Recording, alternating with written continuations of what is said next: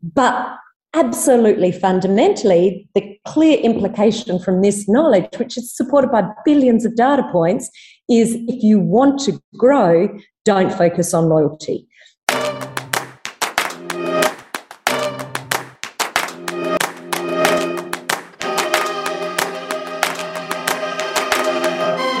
Welcome to Branding Over Wine, an exclusive podcast by Branding Mag.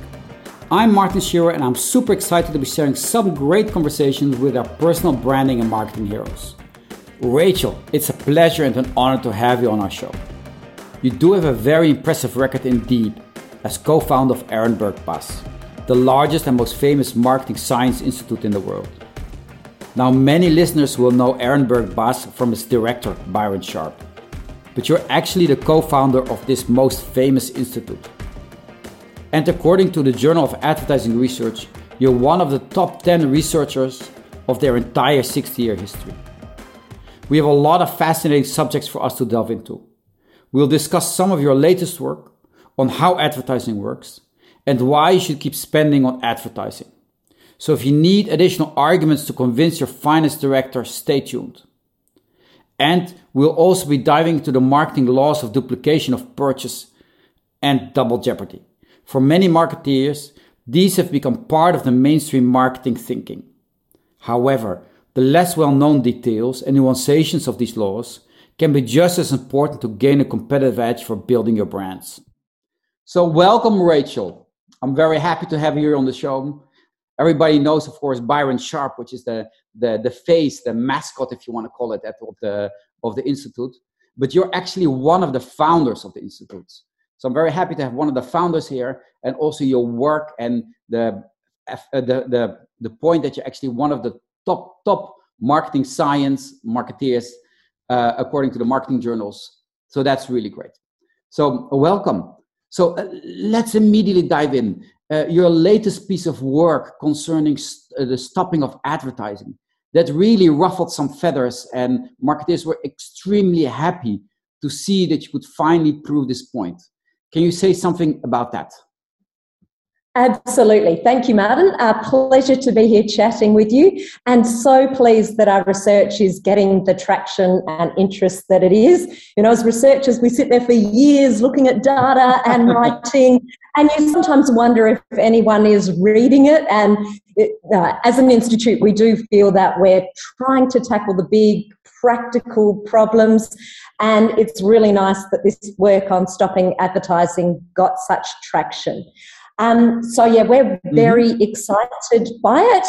Um, but it is just like in a jigsaw piece, one piece of the puzzle. But we're excited to share that one piece.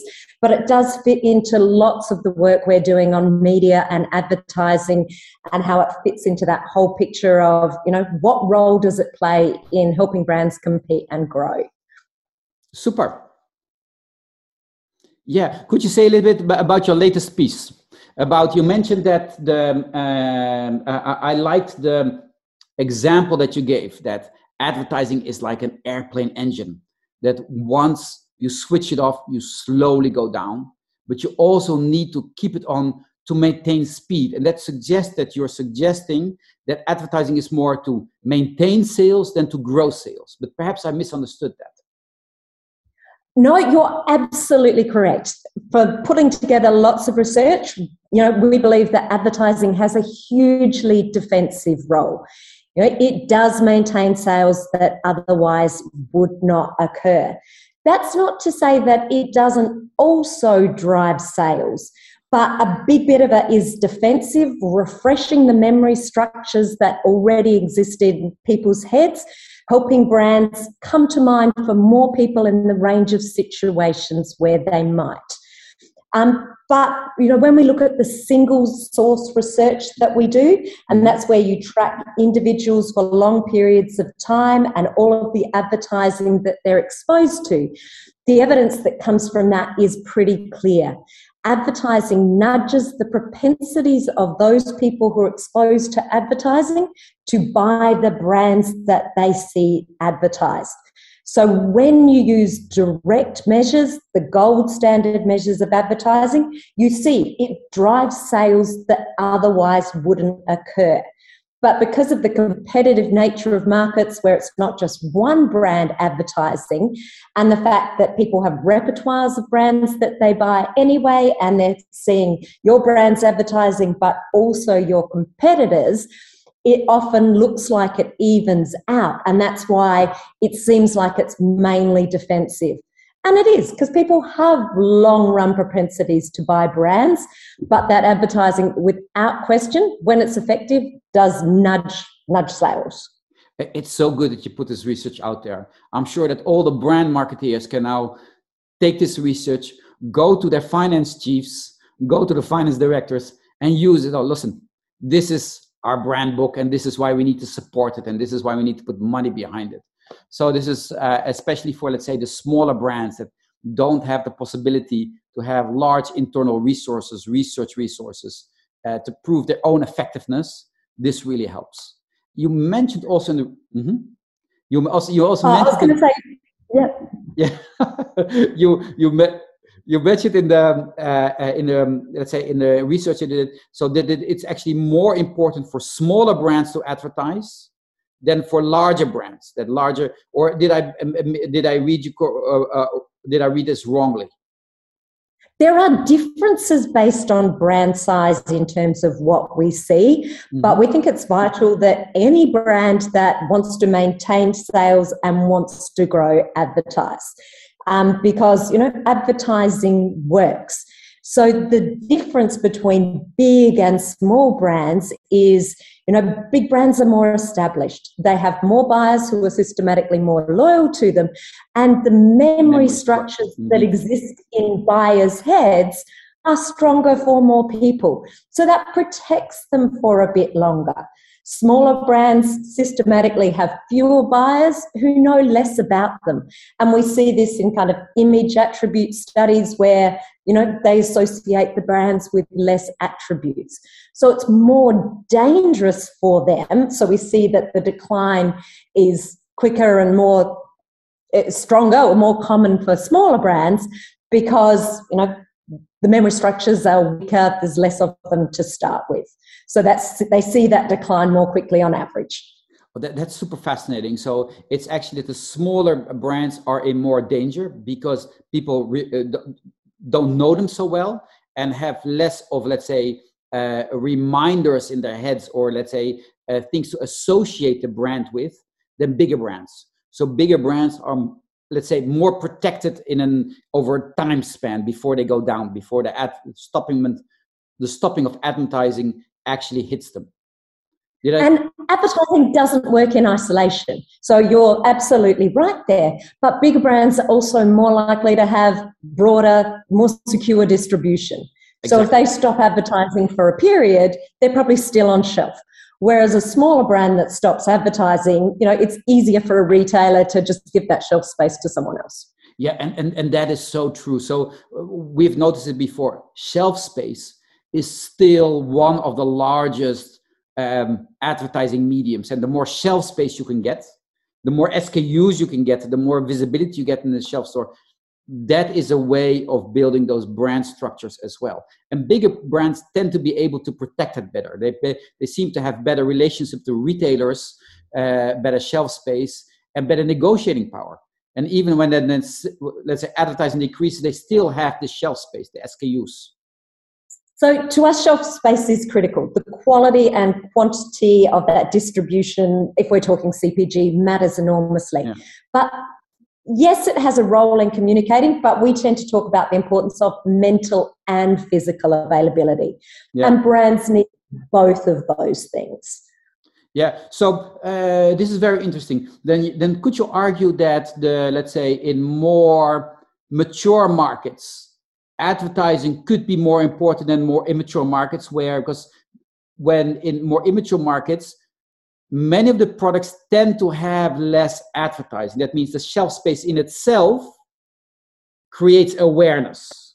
So it's not only about physical availability but also mental availability. Like in a lack of advertising what consumers would see would be the shelf space. And this every time they walk by they see the products. Could uh, it, does that make sense to you when I make this extrapolation?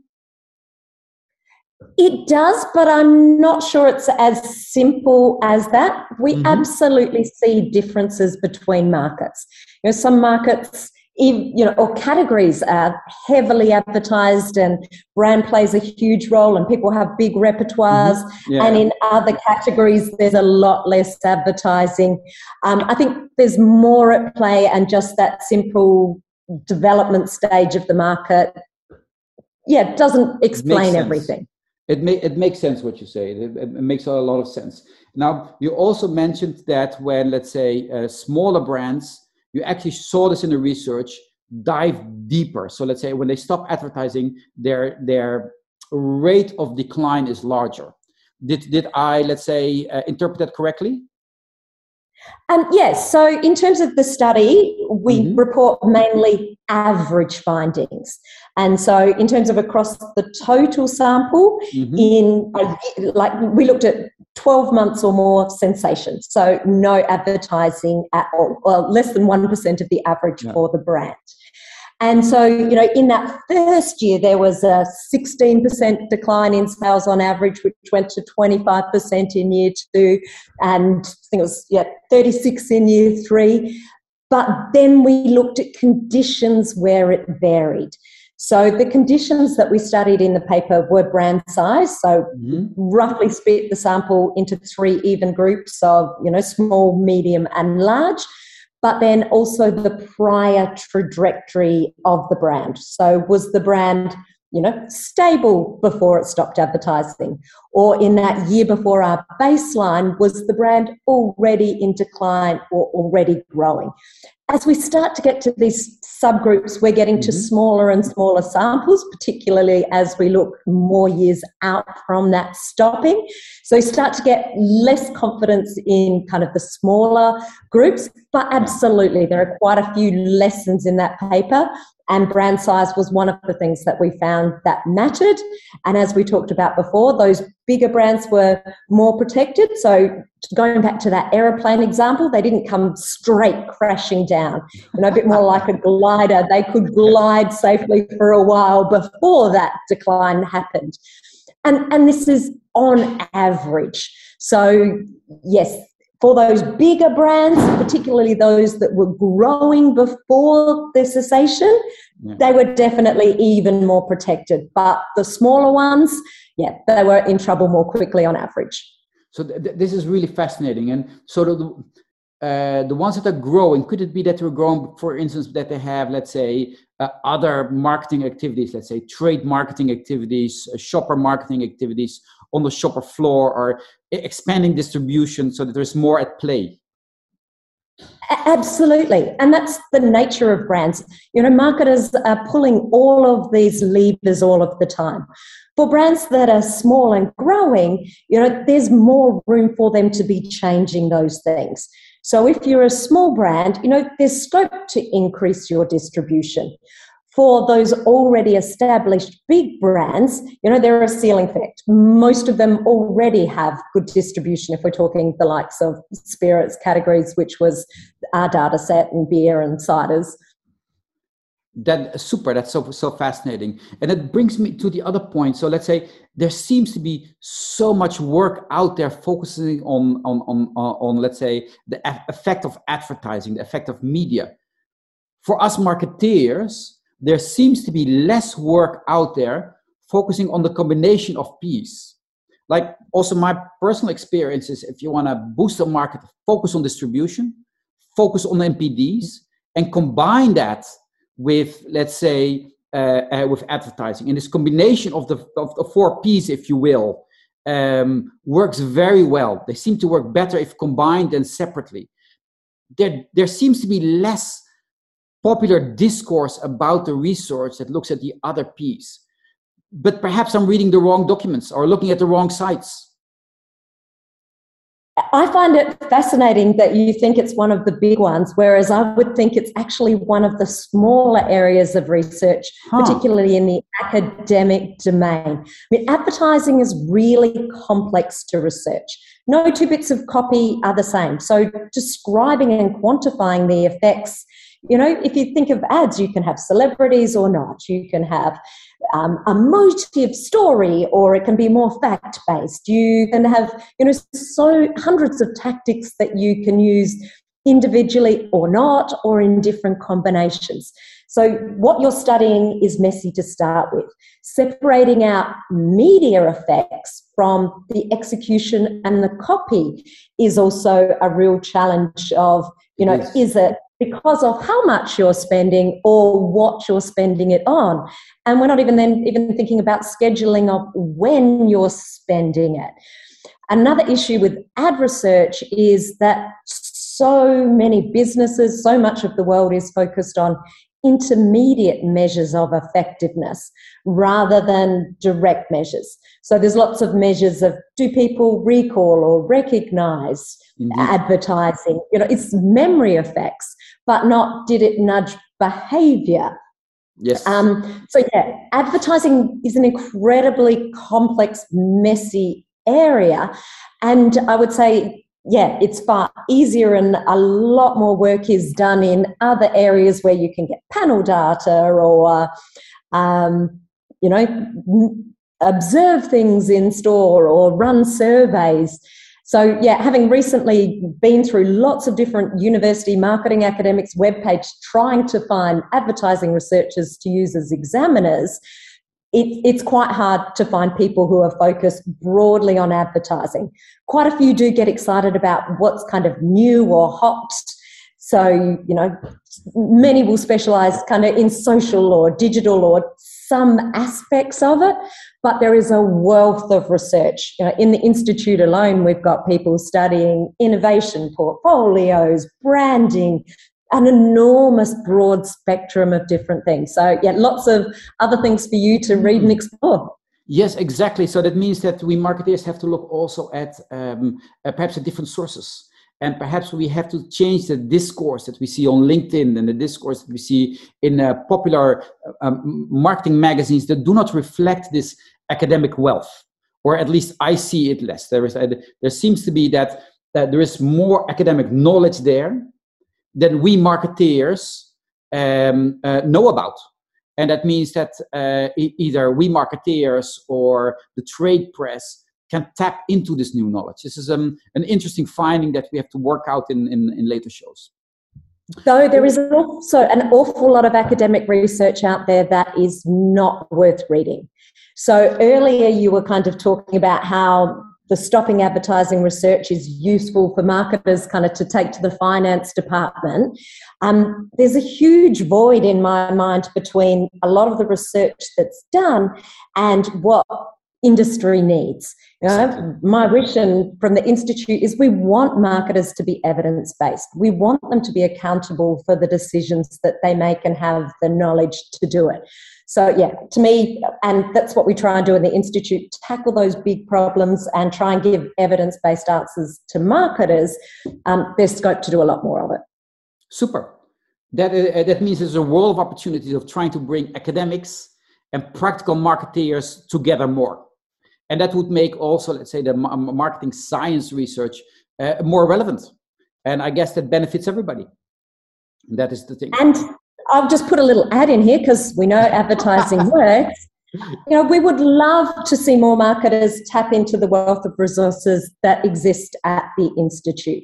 So, we do have this corporate sponsorship program whereby individual organisations subscribe, but that then creates a research budget that no individual organisation alone can fund. And that's what funds studies like the Stopping Advertising Study, which was one that we were able to put out into the public domain. But there's a wealth of other studies, you know, decades of studies underpinned by billions of data points that exist that people can have access to. So, you know, it's there and would love to see more people tapping into that knowledge. And well, we are trying to get it out there as well. Well, uh, uh, since this is a podcast about branding and marketing, uh, uh, we're okay with um, uh, the message you're giving. So that's perfectly fine. Can you explain a little bit more about the duplication of purchase law? Absolutely. We talk about that as one of the most fundamental laws that explains competition between mm-hmm. brands. So it tells us that competition is predictable. Brands share customers with each other in line with brand size. This is really important. It has fundamental implications for marketing. You know, it doesn't matter what category you play in, you compete most with the biggest brand in that category, but you compete with all brands predictably based on their size. So it's not only that um, consumers have, let's say, a repertoire of brands, let's say they have uh, four or five beer brands, they have two or three soda brands, but it's also that the competition within these brands is a, a formula based on the size of the brand. So let's say the yeah. that's fascinating. You can do the maths. The maths is out there in published articles. It's been around for a long time. So any marketer can look at their market and determine what level of sharing they should have with the biggest brands, other medium brands, or small brands, whatever might be relevant in their situation. So, is- given that that maths holds so strongly, it tells us that the likes of brand positioning or brand image or the history of the brand matter far less to competition than kind of lots of the ideas in marketing would have us believe. So, you know, if a brand wants to grow, the thing that matters is scale, that you're bought by as many people. And that's what helps you, you know, compete against other brands. So you just mentioned uh, a couple of very interesting points there in, bet- in between the lines. You say it, ma- uh, let's say so, uh, positioning matters less. Now, um, Byron Sharp uh, uh, is often, um, uh, if you want to call it way, attacked that by saying positioning is not important. But I don't think that's actually what he is saying he's actually saying, and the institute is saying, so let's say Byron Sharp is more the mascot of the whole institute. The institute is saying that the uh, it matters less, but it still matters. Did I understand it correctly? I did use the word matters less. If you want to grow, it's not about having a unique positioning. It's about being known by as many category buyers as possible, coming to mind for them, being considered, and being easy to buy for yes, you have to be a great example of your category. And in the language that we find useful, you need to be distinctive so that people, when they see your activations, when they see you on shelf, they know that it's you because that all helps refresh those memory structures that make it easy for you to come to mind. So it, it brands can sometimes find it useful to think about what look and feel they have because it's incredibly important that they're consistent in how they look. And when I say consistent, we're talking over very long periods of time. So that distinctive assets, you know, they can appear in refresh and novel ways, but they should look like the brand ideally over decades. And that's you know great branding and that consistency helps the light buyers you know notice the brand and consider it more often. And then once you build this consistency can you play around with that? And can you play around with this, what we would call the brand markers? Because that's, that's some of the discourse that's now happening in marketing that it's it's easier to play around with uh, your um, your brand identity because this is what um, makes people more aware of the advertising.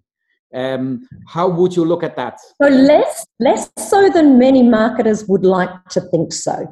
But years ago, I wrote a paper with Andrew Ehrenberg where we talked about creative publicity. So absolutely, you want to get attention for your brand. You know, you want people to watch your advertising, and so some freshness is good and you know advertising requires that. But there are certain things that you shouldn't touch.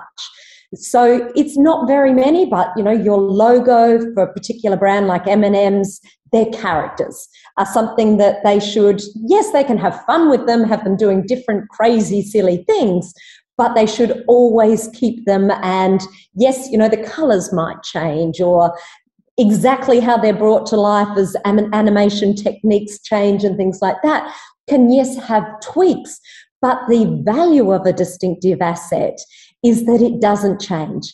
And when you understand how light so many buyers are to a brand, that, you know, they might just buy once in a year or once every few years, but because there are so many of them, that consistency of those huge distinctive assets, so a couple of cues that help bring the brand to mind um, yeah, you want to keep. You brand custodians, you know, those marketing managers mm-hmm. need to protect and defend them um, with having fun with them, but not changing them.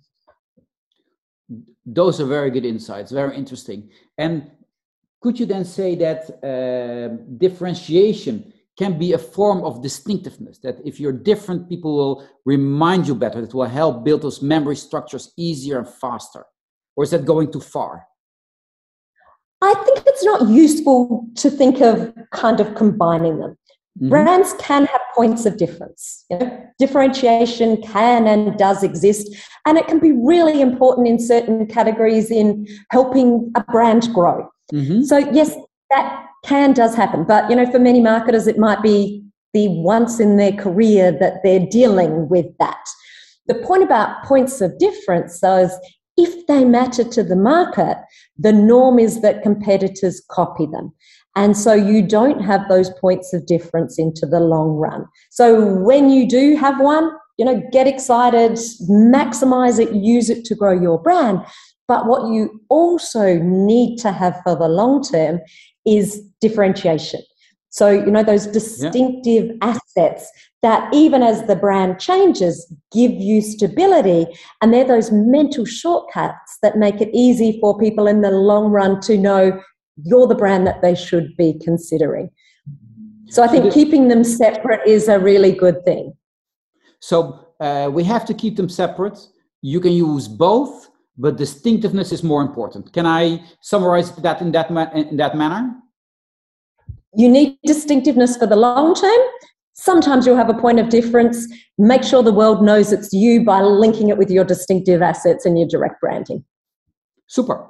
And this uh, and this differentiation because the distinctiveness for me is is is more clear. The message is very clear. You know, it's a message our readers uh, can take uh, take with them immediately.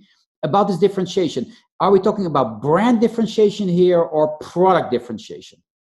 Because you know you can indeed have differences in product that can be copied quickly but if you yes. have a, a, point of difference in brand uh, let's say that you're uh, focused on some other occasions or that you have a slightly more upscale image or that you have more an, a sustainable image which by the way needs to be backed up with reality um, that is more difficult to copy or did i do i misunderstand that trying to think how to tackle that one. So, our big focus and mm-hmm. lens is what brands need to do if they want to be big, if they want to grow. Yes. So, if I take it from that lens, you know, the route to growth is being inclusive and being connected kind of to all the different things that matter in a category.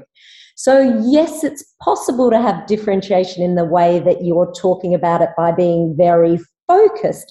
But if a brand wants to grow, it doesn't want to be different. It wants to be a great example of the category and be associated in our language with the broad range of category entry points that are relevant to the category.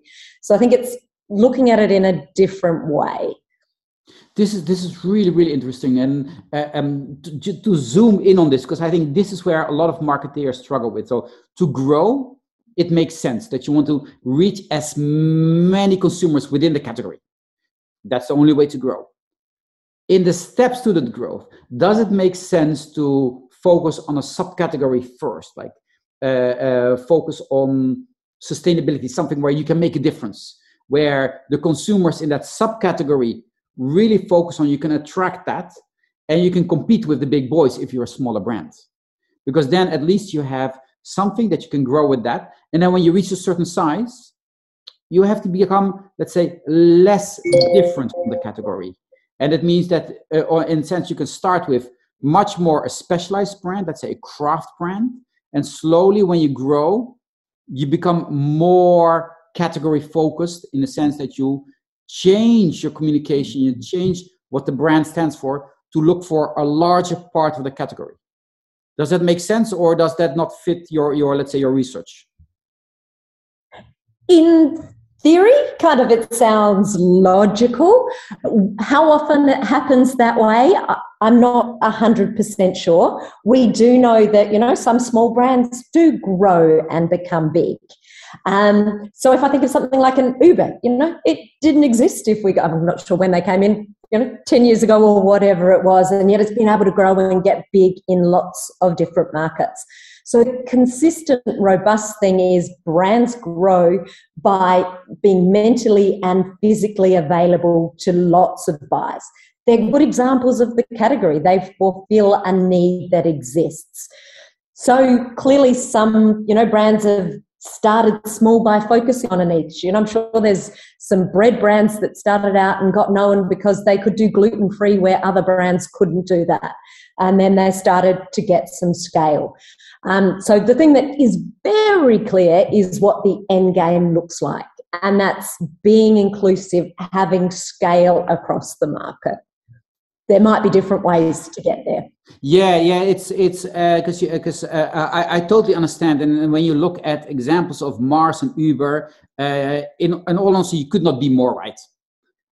What, we tend to work with also smaller brands and scaling them, where you're very specialized, you build them large. Let's say a macrobiotic brand, a um, um, a small category craft beer brand, uh, let's say a hard seltzer, or a zero alcohol, and then you grow within a subcategory.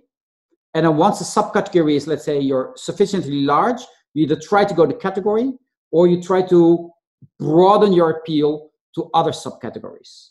So that um, we've seen that in uh, in the data in, in the data as well.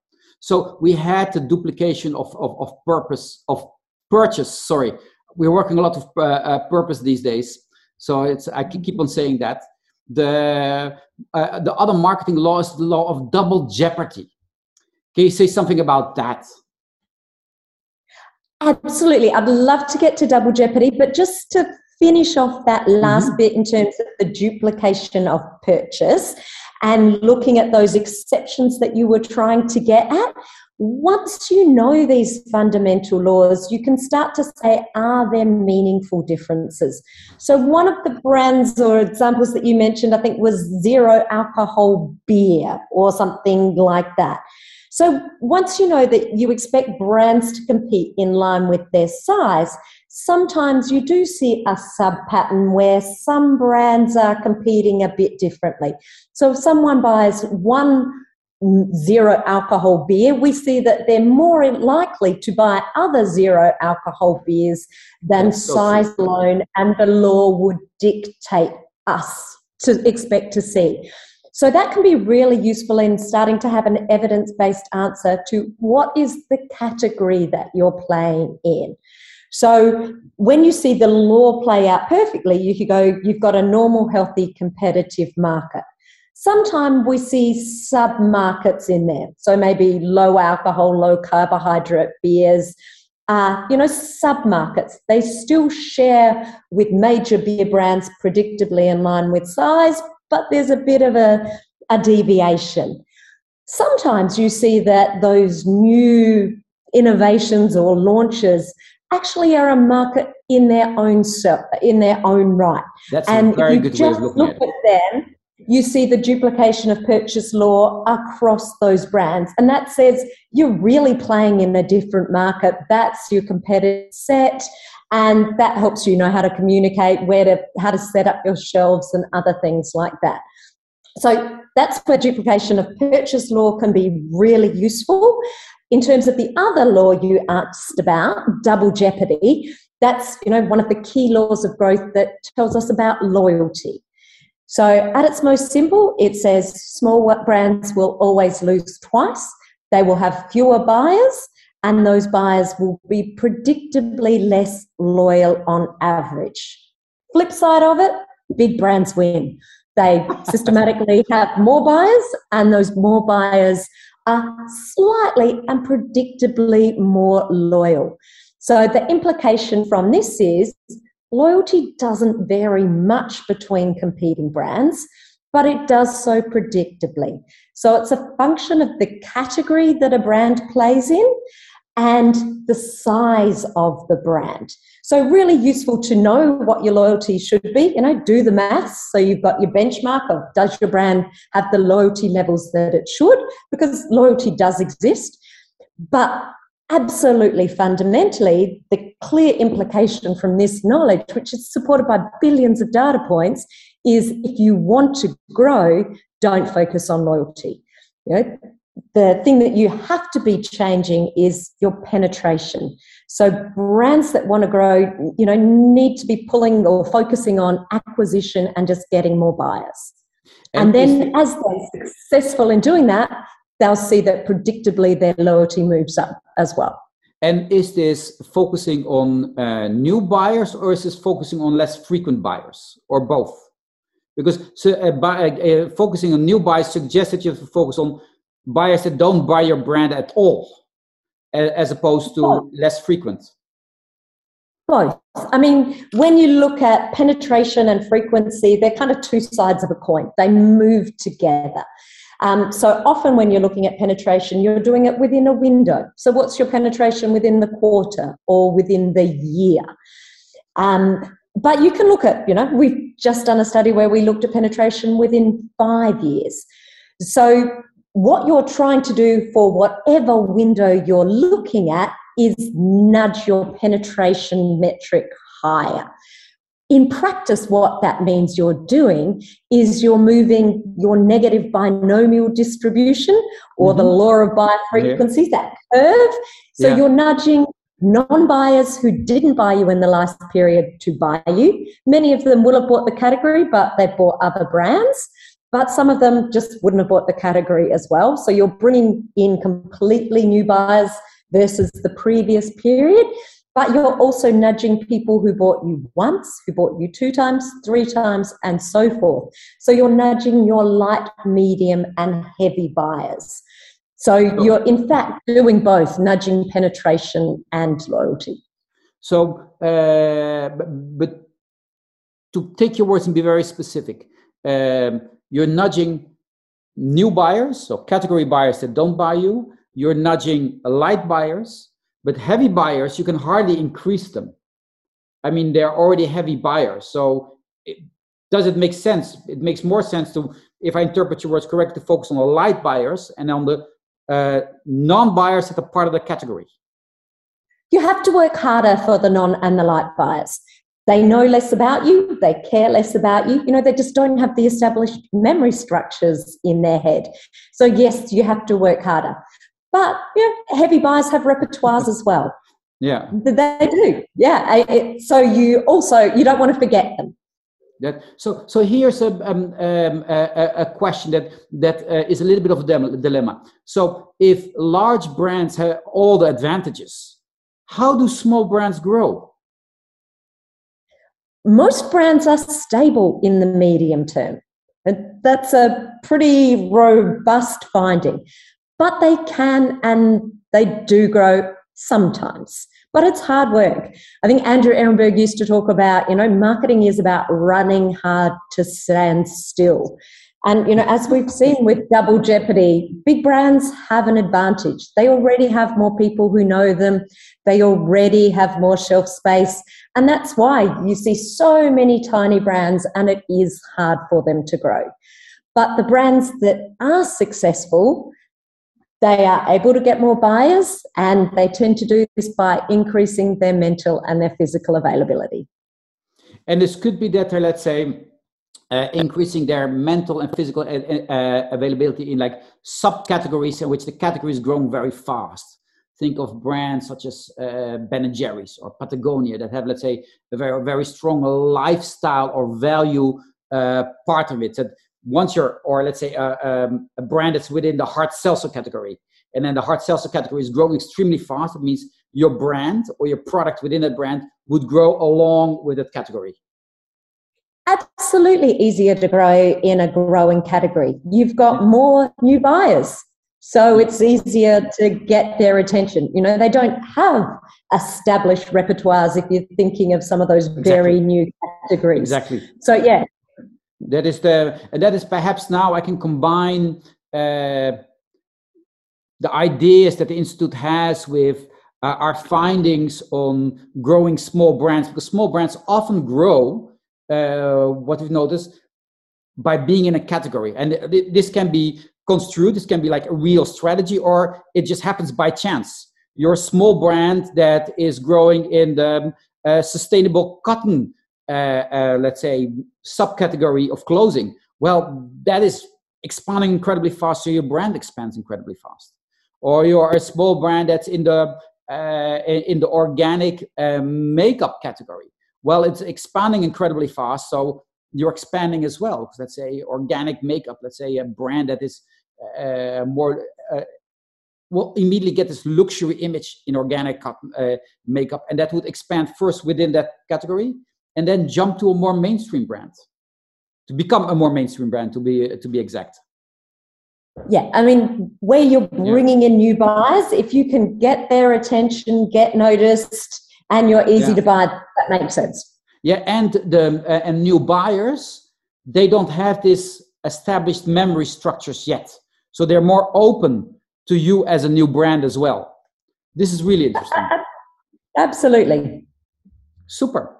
Um, we're end- we um, there are so many cool things to talk about, but we're entering, let's say, the last few minutes of the show. So if we have, let's say, um, uh, a few minutes left, and if you were in my shoes, who would you ask on the show? Who would you like to interview? There are so many topics that we've touched on yeah. and a wealth of institute researchers who could you know dive into some of them. I know that you were interested in word of mouth that we didn't actually even get to. So someone like robert east or jenny romaniuk there we were just getting into the category um, growth. The, so the team of other researchers at the institute like Magda Nenycz-Thiel and steve dunn and john dawes are all doing work in that space. Um, so many. It's yes, I've, it's I've, good. I've been, There's lots I, to talk about. I've actually had a bit of contact with uh, Jenny Romaniuk uh, uh, through LinkedIn. I'm, I'm, I'm a very avid reader of her posts and also of how brands grow too, where uh, Jenny Romaniuk uh, played in a, very influential role. So we'll we'll chase we'll chase uh, Jenny. I think she'll be an, an excellent contributor as well. So and the and, and last question: uh, what do marketeers need to change? There's real diversity in marketeers like brands, but I would like to see more of them just continuing on this journey to being evidence based making sure they understand the likes of the laws of marketing, that they put solid evidence on the table for things like business cases of how much their brands should spend, um, that they experiment. Um, and I think there are big wins for those marketers who do those things. Super. Uh, thank you, Rachel. Thank you for this great show, these interests uh, that you peaked within me and i hope with all the readers actually i'm quite sure of this i think this the the um, everybody knows the institute by now everybody knows let's say the main findings but the subtleties and the uh, the data behind the main findings and let's say the the, the narratives of of where it's true uh, uh, where it seems to be true but it's less true, or where it looks like less true but it is actually true. So those are the storylines that I find our marketeers will greatly appreciate. Now, love getting into the conditions where things change. Um, there's lots of knowledge out there, and always a pleasure to talk about it with people who are interested. So, thank you, Martin. Thank you, Rachel, for joining us today and sharing your experience and work. I learned quite some fascinating new insights and nuances while making this show. And I hope our listeners did too. And if so, dear listeners, please share our Branding Over Wine podcast with friends and colleagues. And when you have a moment, we'd love to get your reviews or ratings. Hope to have you all listening in on our next podcast, and thank you all for tuning in.